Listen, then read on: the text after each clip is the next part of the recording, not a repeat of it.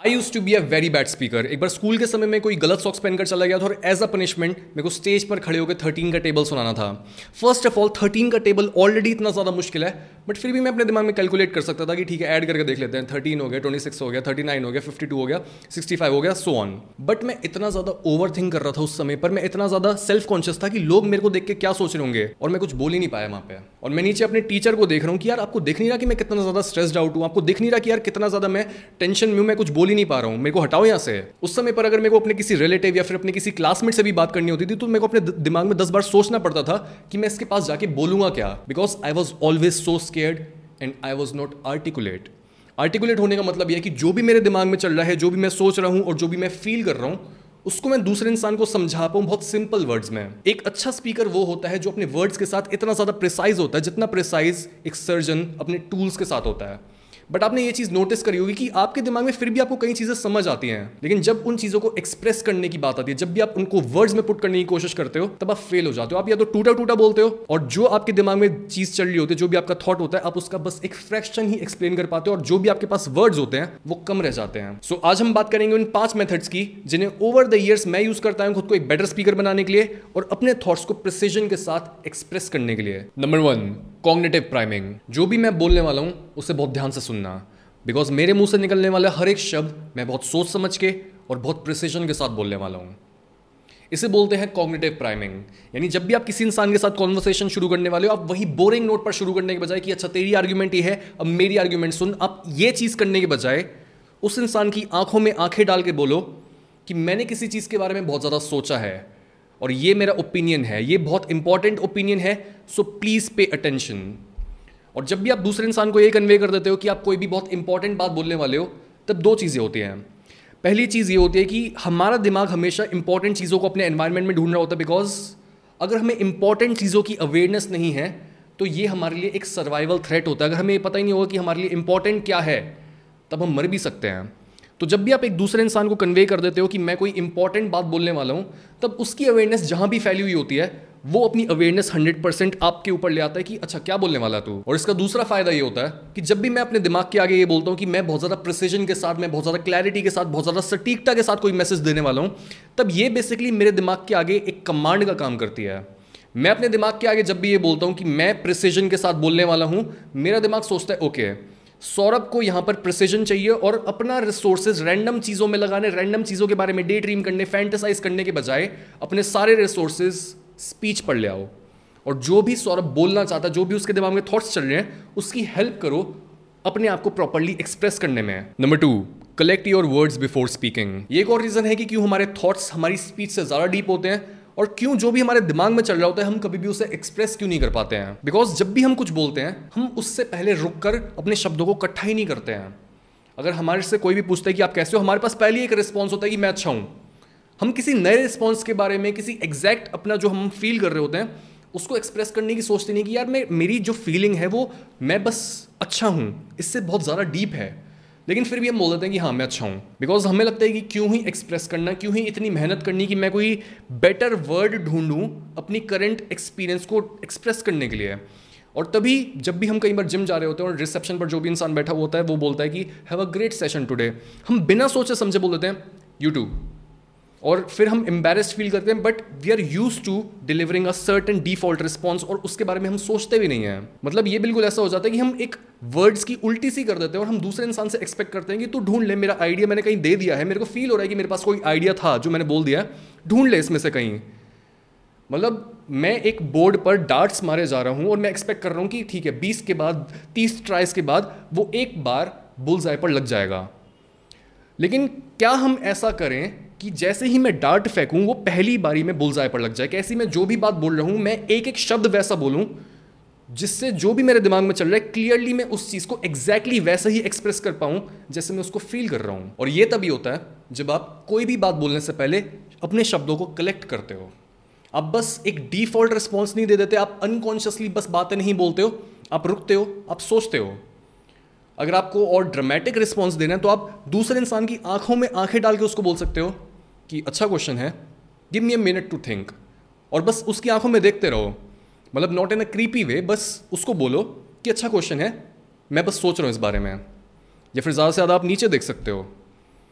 और ये चीज़ दूसरा इंसान भी अप्रिशिएट करता है कि अच्छा ये सोच रहा है इस बारे में और ये बस एवी कोई रिस्पॉन्स नहीं दे रहा बिना सोचा समझे। इसके साथ ही जब भी आप कोई इंपॉर्टेंट बात बोल रहे होते हो और उससे पहले आप एक पॉज लेते हो तब आपको एक और बेनिफिट ये मिलता है कि जो भी आपकी सरफेस लेवल वोकेबलरी होती है और जो वर्ड्स आप हमेशा यूज़ कर रहे हो तो जो वर्ड्स हर कोई यूज़ कर रहा होता है, आप उन्हीं सेम वर्ड्स को यूज़ करने के बजाय आप पॉज लेके अपनी गहराइयों में से उन बेटर वर्ड्स को निकाल पाते हो, जो यूजली आप यूज़ नहीं करते और जो यूजली कोई भी इंसान यूज़ नहीं करता, लेकिन ये वो वर्ड्स होते हैं जो बहुत सी सिचुएशंस में जो भी हम उस टाइम पर फील कर रहे होते हैं, जो भी हमारा आइडिया होता है उसको बेटर वे में एक्सप्रेस कर पाते हैं। इवन कॉर्नल यूनिवर्सिटी में ये भी देखा गया है कि अगर हम एक नए वर्ड को on average thirty eight times use करते हैं तो वो वर्ड हमारी सरफेस लेवल वोकेबलरी का पार्ट बन जाता है। यानी अगर आप रेगुलर बेसिस पर जब भी किसी से बात कर रहे हो, जब भी आप कोई सेंटेंस फॉर्म कर रहे हो, और आप उससे पहले ज़रा सा रुक कर अपनी डेप्थ्स में जाकर उन वर्ड्स को वापस से पुल करके सरफेस पर नहीं ला रहे हो जो आपने सीखे हैं, जो भी आपने किसी बुक में पढ़ते हुए अंडरलाइन करके किसी भी वर्ड का मीनिंग लिखा है, आप उसे भूल जाओगे। तो रिपीटेडली पॉज लो।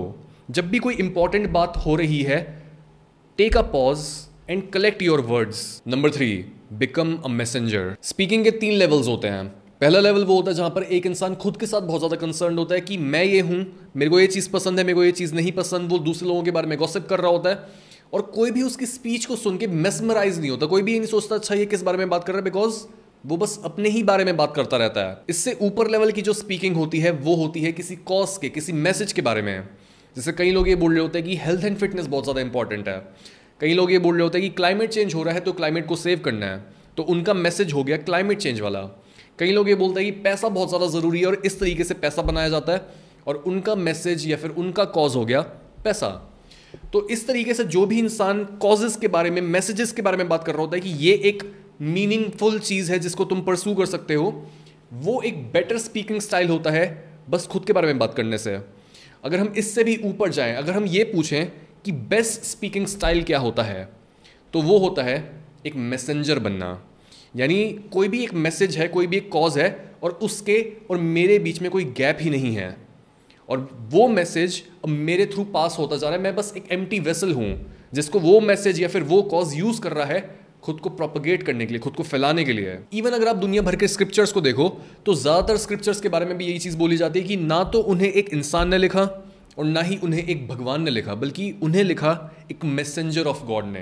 यानी एक इंसान खुद को इतना खोखला, इतना खाली कर पाया कि जो कॉस्मिक प्रिंसिपल्स हैं, जो यूनिवर्स के लॉज हैं, वो उसके थ्रू खुद को रिवील कर पाए। इवन थोड़े दिन पहले मैं अपनी सिस्टर के साथ, सुरभि के साथ एक मूवी देख रहा था बैटमैन बिगेंस और उसमें एक सीन होता है जहाँ पर वो बैटमैन बना नहीं होता और ब्रूसमैन ये बोल रहा होता है कि यार, इस शहर में इतनी ज़्यादा कमियाँ हैं, इतने ज़्यादा क्राइम हो रहा है और हर जगह मैस फैला हुआ है। तो अगर मैं इस सिटी को ऑर्डर में लाना चाहता हूँ तो वो मैं ब्रूस वेन बनकर नहीं कर सकता बिकॉज़ एज ब्रूस वेन मैं बस फ्लैश एंड बोन्स हूँ, मैं बस चमड़ी हूँ और बस हड्डी हूँ और एक दिन मैं मर जाऊँगा और और ये चीज़ कभी भी पूरी नहीं होगी।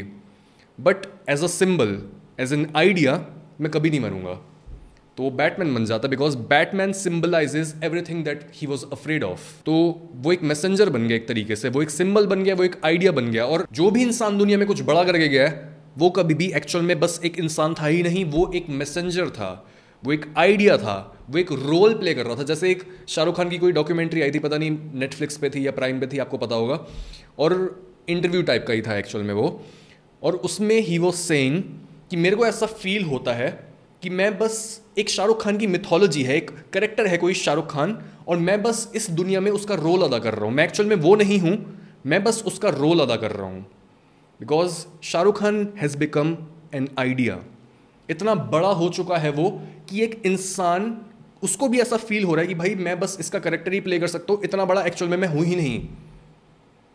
तो ब्रूस वेन को भी पता होता है कि भाई एक्चुअल में मैं बैटमैन न्यू मैं हूँ ब्रूस वेन, लेकिन मेरे को एक आइडिया के साथ खुद को जोड़ना पड़ेगा अगर मैं खुद को एक्सपैंड करना चाहता हूँ तो अगर मैं एक इम्पैक्ट क्रिएट करना चाहता हूँ तो। हर सुपर हीरो को ये चीज़ पता होती है, हर बड़े एथलीट को ये चीज़ पता होती है, तभी वो ऑल्टर ईगोस क्रिएट करते हैं, तभी वो ये सोचते हैं कि भाई, हम इनविंसिबल हैं, हमें कोई भी चीज़ हरा नहीं सकती है। नंबर फोर यूज़ मेटाफर्स मैं शायर तो नहीं, मगर ए हँसी। जब से देखा मैंने तुझको, मुझको शायरी आ गई।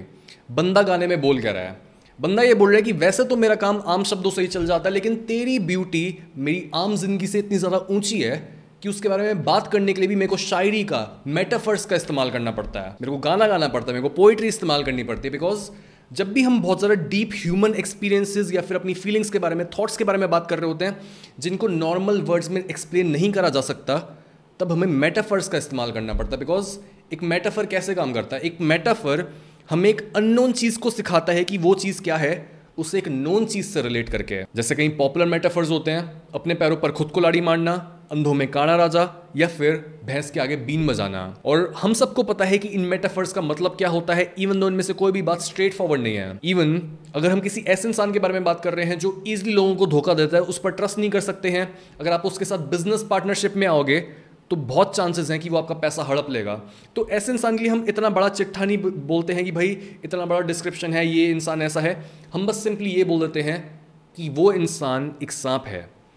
बिकॉज़ ऐसा बोलते ही हमारे दिमाग में सांप की क्वालिटीज़ आती है कि अच्छा सांप की क्वालिटीज़ ये हैं और फिर उन्हीं सेम क्वालिटीज़ को हम उस इंसान के साथ इक्वेट कर देते हैं कि अगर इस इंसान के साथ हम रहेंगे तो ये हमें काट सकता है और इसका जहर हमार को हार्म कर सकता है। इसी तरीके से हम मेटाफर्स को यूज़ करते हैं कॉम्प्लेक्स आइडियाज़ को कंप्रेस करने के लिए, उनको छोटा बनाने के लिए और बहुत इंपैक्टफुल बात बहुत सरल वे में बोलने के लिए। Number five introduce yourself to higher level of complexity हम लाइफ में सिर्फ़ तभी ग्रो कर पाते हैं जब हमें कॉन्स्टेंट चैलेंजेस मिलते हैं। And the same thing happens with our speech अगर आप जो भी पढ़ रहे हो, जो भी आप सुन रहे हो या फिर जो भी आप बोल रहे हो, जिस भी तरीके से आप लैंग्वेज के साथ इंटरेक्ट कर रहे हो, उसका लेवल कॉन्स्टेंटली ऊपर नहीं जा रहा। देन दैट्स अ प्रॉब्लम जो भी आप बुक पढ़ रहे हो, अगर आपको ऐसा नहीं लग रहा कि यार ये क्या चीज़ मैंने पढ़ी जो भी आप मूवी देख रहे हो, चाहे वो हिंदी मूवी हो, चाहे वो इंग्लिश मूवी हो, और आपको ऐसा नहीं लग रहा कि अच्छा इस डायलॉग को ऐसे डिलीवर करते हैं। ये जो वर्ड था, इसको सेंटेंस में ऐसे पुट करते हैं, अगर आपको ये रियलाइजेशन नहीं हो रही तो उसका मतलब ये है कि आप ग्रो ही नहीं कर रहे हो, आप खुद को चैलेंज नहीं कर रहे हो, आप कंफर्ट में बैठे हुए हो। इसलिए खुद को एक बेटर स्पीकर बनाने के लिए उन लोगों से बात करो जो बस थोड़ा सा आपसे ऊपर है, जो बस तीन चार साल आपसे बड़े हैं या फिर उनको थोड़ा सा ज़्यादा एक्सपीरियंस है।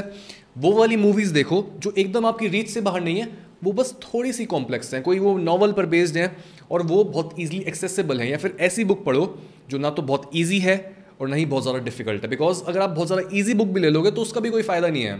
और अगर आप बहुत ज़्यादा डिफ़िकल्ट बुक ले लोगे तो भी आपको ऐसा लगेगा कि यार, ये तो इतना ज़्यादा गैप हो गया। मेरे को तो समझ नहीं है। हर वर्ड मेरे को डिक्शनरी में देखना पड़ रहा है। और जो भी सेंटेंस बनाए गए हैं, मैं कभी ये सेंटेंस बना ही नहीं सकता हूँ। वो आपको डिस्करेज कर देगा। So in order to grow हमेशा एक ऐसा लेवल चुनो जो आपसे एक या दो लेवल ऊपर हो, थोड़ी सी ज़्यादा कॉम्प्लेक्सिटी हो।